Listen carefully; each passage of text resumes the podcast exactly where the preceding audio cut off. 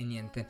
Beh, tutto bene, dottoressa? Sì, tutto bene, ben eh, trovato Andrea. Sono molto contenta e emozionata di chiacchierare con te oggi su un tema che è delicato, che mi hai proposto. Sì, io ho conosciuto la dottoressa durante un seminario l'anno scorso eh, sul sul tema di cui parleremo oggi, perché è quello di cui si occupa la, la dottoressa Gabriella Gravini, e l'ho chiamata per discutere di, del suo lavoro in relazione ai giorni d'oggi, perché la dottoressa si presenti di cosa si occupa?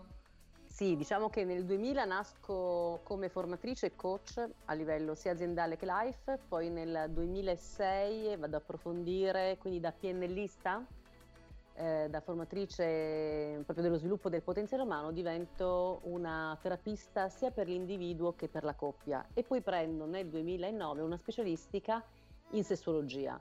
Per cui quello che faccio quotidianamente, a parte l'attività aziendale, è supportare sia gli individui che le coppie, che gli adolescenti e i genitori nella loro diciamo, crescita e consapevolezza sia affettiva che ovviamente sessuale quindi lei si occupa comunque di sesso e ne parla anche con i giovani e, e adulti. Assolutamente sì, assolutamente sì, faccio proprio anche degli interventi nelle scuole in termini di educazione affettiva e sessuale. L'educazione e sessuale, proprio... scusi se ne interrompo, l'educazione sì. sessuale come viene vista dai genitori? Nelle... perché lo sdoganamento del sesso ultimamente viene più accettato, forse, però prima forse era un po' più restio il genitore a far ascoltare al proprio figlio alcuni argomenti, alcune tematiche così delicate. Guarda, c'è una situazione di impasse. Ti faccio proprio un esempio pratico. Uh, due anni fa sono stata chiamata da una preside eh, molto illuminata qui a Brindisi, che tra l'altro si ritrova con una popolazione studentesca molto impegnativa perché è un professionale maschile e femminile. E mm, mi hanno invitata per 5 ore la mattina per fare appunto educazione sia affettiva che sessuale a tutta la popolazione studentesca, quindi pri- dai ragazzi del primo anno a quelli del quinto anno. Io la prima cosa che ho detto è detto guardi, io mi presenterò come sono solita fare con uh, un contenitore dove gli studenti potranno mettere le domande in forma anonima, perché è ovvio che magari può essere un argomento sia per gli adulti ma anche per gli adolescenti abbastanza eh, toccante, quindi uno vorrebbe magari avere delle risposte su quesiti che potrebbero metterlo in discussione. E gli dissi, prima di fare questo, eh, io consiglio a, ai presidi di parlare anche di preservativo, cioè parliamo proprio di come si indossa un preservativo. Porterò una banana, porterò anche eh, dei preservativi per invitare a, o, da, o, o uno studente eh, del quarto, quinto anno, per far vedere come indossare il preservativo, non tanto per il problema in sé, ma perché quando si è particolarmente emozionati, quando si è alle prime armi, è ovvio che eh, si possono avere delle situazioni in cui l'ultimo dei problemi per eh, la mente dell'adolescente o della ragazza è mettere il preservativo. E la cosa interessante fu che lei mi disse: Guarda, lo chiedo al consiglio di classe, consiglio di, non di, di classe, scusa, di istituto. Il consiglio di istituto dei professori disse no perché mh, avevano paura di avere delle lamentele da parte dei, dei genitori. Io dissi, ma secondo me sbagliate, però non è un problema, parlerò di altro. Allora, udite udite, c'era una popolazione di 500 e più studenti. Dopo la mia prima mezz'ora di discorso vado a raccogliere questo contenitore, le prime tre domande, tre domande di una cinquantina, indovina su cosa erano Andrea? Sul preservativo che da, non le hanno fatto. E allora la preside intelligentemente corre nella, nella, nel suo ufficio di presidenza, prende due stick, inco- di stick di colla, li incolla con, a sua volta con eh, lo scotch, me lo porta indietro per simulare un pene in erezione. Cosa faccio? Chiedo a qualcuno della platea... Che era anche meglio forse della banana che avevate. Beh, diciamo la banana è più eh, ricorda maggiormente per chi più eh, ha anche no c'è proprio un, un immaginario sì, sì, sì, sulla banana piuttosto che due stick che sono miseri e poverino, insomma. Ah sì. ah ok, non, ave- non, li avevo immaginati quelli no, no, piccoli. Io avevo tipo il Vinaville enorme, immagino. No, no, no, no, no, non Vinaville enorme, invece erano degli stick, tu immagina due accendini messi insieme. Insomma. Ah ok, poverino. Insomma, eh, appunto. Sì, sì, sarebbe... eh no, appunto, insomma, per onore no, di... Eh, anche se le dimensioni non hanno una importanza nella sessualità rispetto al turgore o quanto altro, poi magari se vuoi mi farai una domanda specifica e, e andremo nel, più nel dettaglio. Però insomma chiesi a chi volesse presentare un ragazzo di 14 anni al primo anno, eh, tutto contento, eh, disse lo faccio io, lo faccio io, ci fu un plauso generale. Quando si, lui andò ad aprire il preservativo perché già lo utilizzava e ti confesso che purtroppo per gli adolescenti eh, sta ritornando il primato negativo in Europa del ritorno della sifilide e, e tanti altri problemi tipo anche banalmente la candida. La candida è un fungo che vive normalmente nel nostro intestino e per le donne anche nella zona vaginale. Nel momento in cui c'è un sistema immunitario che si stressa o per una vita molto stressogena o per una cura um, antibiotica, questo fungo aumenta in maniera importante e crea nel femminile eh, del, delle problematiche importanti. Tipo, mentre la donna, nella donna è visibile, nel ragazzo o nell'uomo è assolutamente asintomatico. ah, quindi la candida esiste anche maschile? La candida la, ce l'abbiamo tutti, cioè la candida è questo fungo che vive nel nostro intestino. Le donne ce l'hanno anche nella vagina.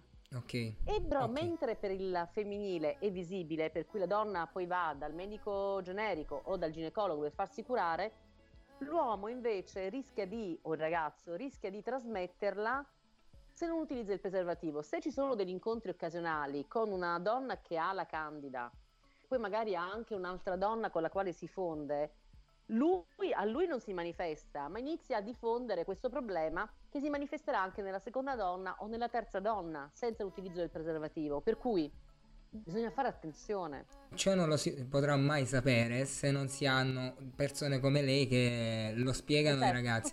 Io ho 23 anni, il primo incontro di questo tipo che ho fatto l'ho fatto l'anno scorso in università con lei appunto. Poi c'erano tantissime persone di tutte le età, c'erano adulti, c'erano ragazzi di primo anno, ragazzi laureandi come me. E devo dire che a me invitarono quella volta e non sapevo che tipologia di discorso si poteva creare in una situazione del genere. Poi lei è stata bravissima a mettere subito, diciamo, la platea a proprio agio, infatti tutti esponevano tutti i quesiti che avevano. E tra l'altro il tema voleva essere poi eh, a ridosso di San Valentino sulla sessualità e sex toys, sì, dove sì, poi sì, ovviamente si sono, si sono mh, ovviamente il mio, il mio, lavoro mi consente, nonostante la, la preparazione scientifica, di no, rendere anche piacevole e intrigante l'argomento per andare oltre i tabù che fanno parte della nostra educazione.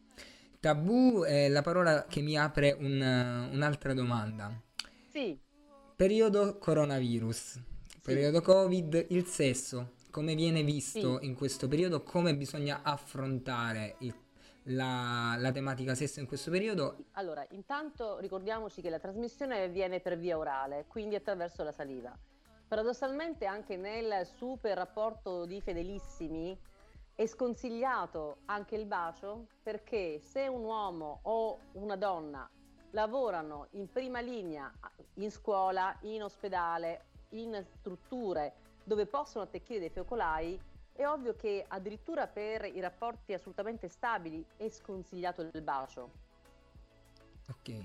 Ehm, così come paradossalmente eh, lo, la, l'istituto, del, il Dipartimento di Salute Pubblica dell'OMS già a marzo avevo già fatto delle dichiarazioni in questo senso eh, diceva addirittura anche nel fare eh, sesso anale fate attenzione, mettete il preservativo perché ci sta che il covid possa essere trasmesso anche attraverso le feci. È ovvio che, e qui ritorniamo alla tua domanda Andrea, e questo indipendentemente dal rapporto stabile o dal rapporto occasionale, se tu vai in autobus ed entri in contatto no, con una persona che è positiva e tu te lo becchi, potresti mm. anche essere un asintomatico, vai a casa, incontri la tua donna, la tua ragazza, se sei etero, che sia coppia stabile o non stabile non ha importanza, e a un certo punto ti ritrovi a trasmettere, a fare da veicolo. Per cui paradossalmente, e qui entriamo nel paradosso, ci vuole un po' di accortezza come tutte le cose. Sicuramente se abbiamo un sistema immunitario molto forte, noi e i nostri compagni di vita o occasionali che siano, ehm, ci esponiamo molto meno che soggetti che sono con un sistema immunitario molto basso. Anche la paura, ahimè, fa il suo effetto, perché il martellamento non aiuta. Detto questo, si tratta di un periodo circoscritto, no? nel quale eh, siamo stati eh, per tre mesi costretti a stare anche proprio in case e se avevamo il compagno, la compagna o l'amica o ehm, diciamo così la compagna di giochi sessuale anche in un altro paese, c'era l'impossibilità di andarlo a eh, incontrare. Quindi ci troviamo di fronte a una situazione di emergenza.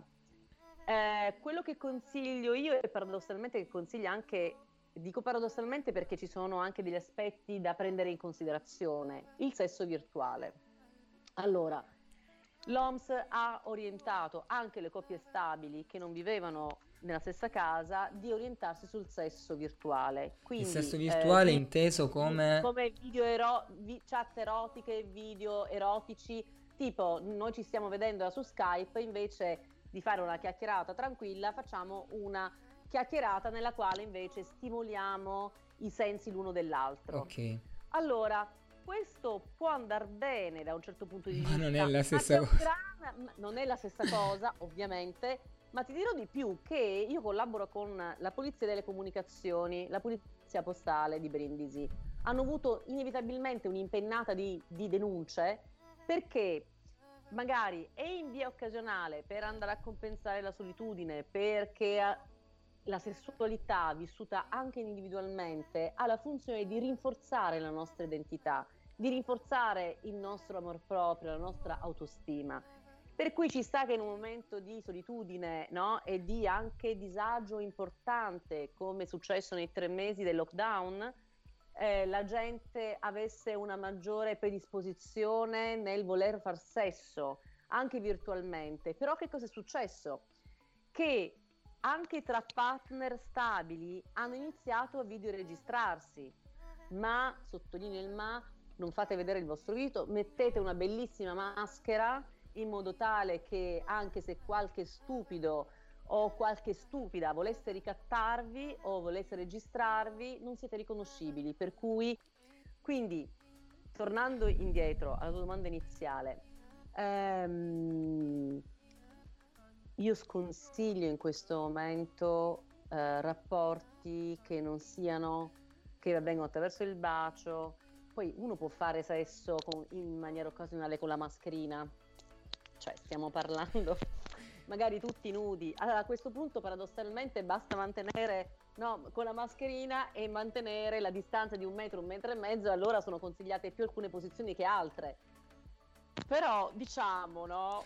Durante l'atto, eh, fare l'atto col metro, diciamo, con, le dist- con i bollini che si mettono al supermercato a terra appunto, però eh, io suggerirei, ecco, ehm, di utilizzare l'accortezza, di utilizzare l'accortezza, non stiamo dicendo sessualità chiuso per i prossimi due anni, ma pensiamo al fatto che possiamo continuare ad amarci, ad amare le persone che ci stanno a cuore eh, con intelligenza, ricordandoci che anche se ci sono, ritornando no, ai sex toys, ebbene comunque, anche se i sex toys possono far parte della nostra vita giocosa e amorosa, mi raccomando, andiamo a lavarli e andiamo a disinfettarli. Usciamo proprio dal discorso Covid, perché ci ha stancato un po' tutti, diciamo la verità. Certo. E lei quando parlava del, ehm,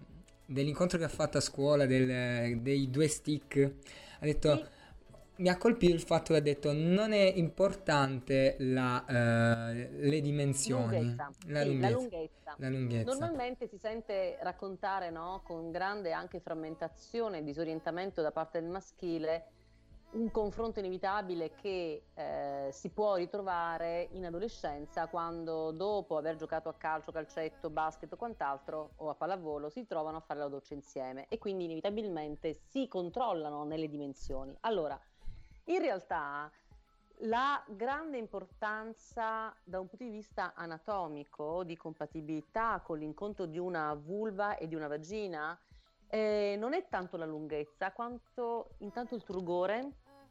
Il turgore anche... tradotto in... Il turgore vuol dire la durezza. Ah, ok, perfetto. Ok, del pene in erezione. Ok. E anche un po', lo, eh, diciamo, la grandezza, lo spessore. Ok. Eh, però posso rincorare anche coloro i quali magari in un confronto con altri compagni eh, non si sono sentiti eccellere in dimensioni, che anche chi ha un pene che è con delle dimensioni anche abbastanza, diciamo così, tranquille, se ha una capacità di presenza a se stesso, al suo corpo, al suo, um, alla, alla libido e anche all'incontro con la donna per, con la quale sta per, per fondersi, non hanno nulla a che fare, a che vedere le dimensioni. Quanto un uomo, quanto un ragazzo ha una presenza nel proprio corpo, nel proprio sentire e ha una presenza energetica penetrante forte, potrebbe avere anche dimensioni estremamente ridotte, ma vi assicuro che farà godere con la sua capacità energetica penetrante la sua donna. Per Quindi, è stata esaustivissima. Ragazzi, ragazzi, uomini, stiate tranquilli, più siete in voi, nel vostro corpo, se non lo sapete fare, suggerisco di andare ad ascoltare o leggere un articolo dei vari che ho scritto su Gabriella, potete andare su Google, Gabriella Grevili, le chiavi di accesso al piacere e così leggete cosa fa sì che la capacità penetrativa energetica dell'uomo sia tale da veramente soddisfare la propria compagna. Io ringrazio caldamente la dottoressa Gravili, vi invito a leggere tutti i suoi articoli, io ho fatto una ricerca prima di intervistarla c'è davvero, basta scrivere il nome e cognome su Google, esce un sacco di roba. Fantasia e trasgressione, sì, chiavi di accesso al piacere, conviene mettere qualche... E anche sui vari canali social lei è abbastanza sì, attiva, no? Sì, assolutamente sì. E vi invito tutti ad, ad, andarla a conoscere, io le invio un bacio virtuale a questo punto. Grazie. Grazie Andrea e quando vuoi ci sono. Grazie mille dottoressa, grazie mille.